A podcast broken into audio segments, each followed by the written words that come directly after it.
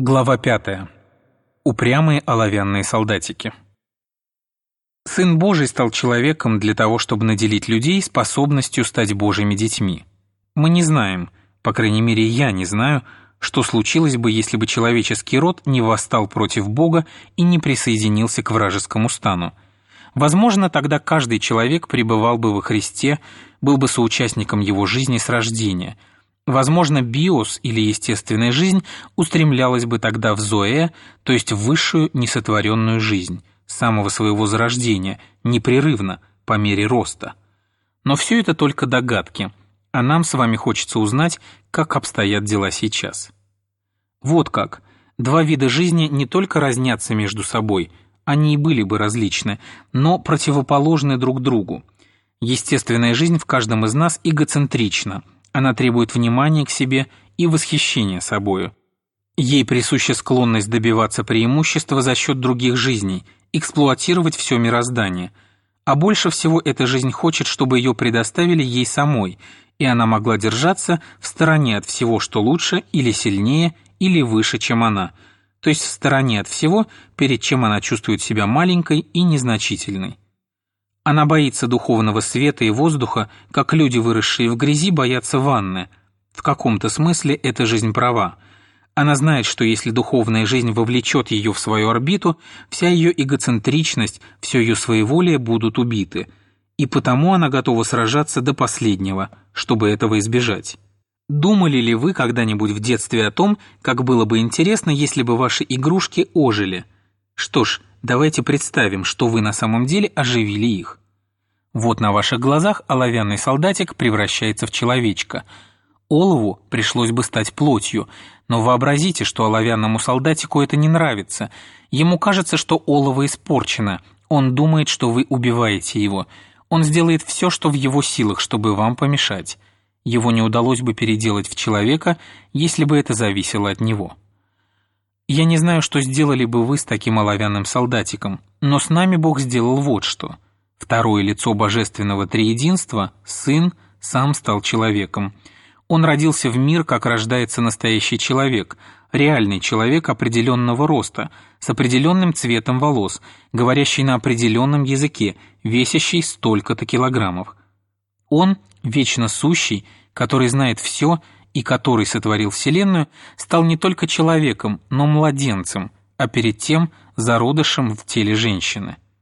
Если вы хотите понять, что это для него значило, подумайте о том, как бы понравилось вам стать слизнем или крабом. Так в нашей человеческой семье появился человек, который был всем тем, чем предназначалось быть людям, человеком, в котором созданная жизнь, унаследованная от матери, позволила превратить себя полностью и совершенно в жизнь рожденную. Человечество в один миг достигло, так сказать, пункта своего назначения, перешло в жизнь Христа.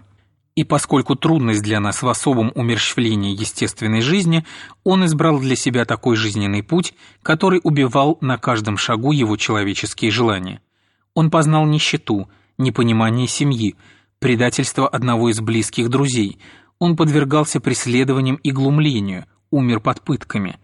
А после того, как он был убит, как его убивали каждый день, человеческое существо в нем, благодаря своему органическому единству с Божьим Сыном, снова возродилось к жизни. Человек в Христе поднялся из мертвых. Человек, не только Бог. В этом вся суть. В первый раз мы увидели настоящего человека. Один оловянный солдатик, такой же оловянный, как все, победил и ожил. И здесь мы подходим к той точке, в которой мой пример уже не действует – в случае с игрушечными солдатиками то, что один из них оживает, не имеет абсолютно никакого значения для остальных. Все они существуют отдельно, независимо друг от друга. Но с людьми все обстоит иначе. Они лишь выглядят отдельными организмами, потому что вы видите, как они двигаются и действуют вне всякой связи друг с другом. Однако мы созданы так, что можем видеть только настоящее.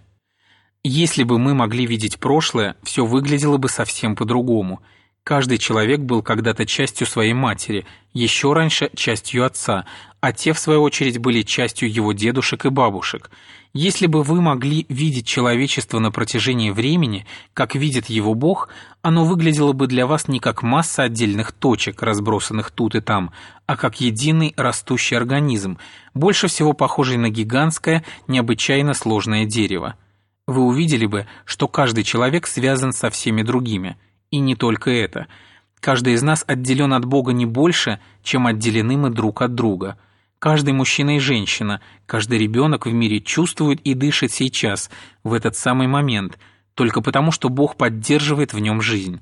Следовательно, когда Христос стал человеком, это было не то же самое, как если бы ожил оловянный солдатик. Скорее о явлении его в мир можно рассказать так.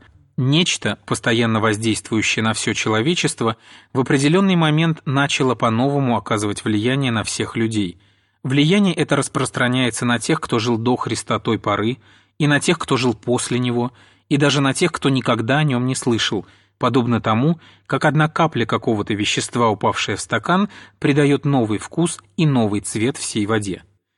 Безусловно, ни одна из этих иллюстраций не отражает сколько-нибудь полно истинного положения вещей. Бог ни с чем не сравним – он творит вещи, которым нет ничего подобного, и вы едва ли можете рассчитывать, что обнаружите такое подобие. Как же изменил он человечество? Он превратил человека в Сына Божьего, существо сотворенное в существо рожденное, временную биологическую жизнь во вневременную, духовную. И все это ради нас и для нас. В принципе, человечество уже спасено – мы, отдельные люди, просто должны воспользоваться этим спасением, каждый человек сам. Но наиболее трудная часть процесса, та, которую мы не в состоянии выполнить сами, сделана за нас. Нам незачем своими силами взбираться в духовную жизнь. Эта жизнь уже спустилась к человеческой семье. Если только мы откроем сердце человеку, в котором эта жизнь присутствует во всей полноте, и который, будучи Богом, в то же время настоящий человек – он совершит это в нас и за нас. Помните, что я сказал о благотворной инфекции? Один из представителей нашей человеческой семьи обладает этой новой жизнью. Если мы подойдем к нему ближе, то заразимся от него. Вы, конечно, можете выразить то же самое иначе. Вы можете сказать, что Христос умер за наши грехи, или что Отец простил нас, ибо Христос совершил за нас то, что надлежало сделать нам самим, или что мы омыты кровью Агнца – вы можете сказать, что Христос победил смерть. И все это верно.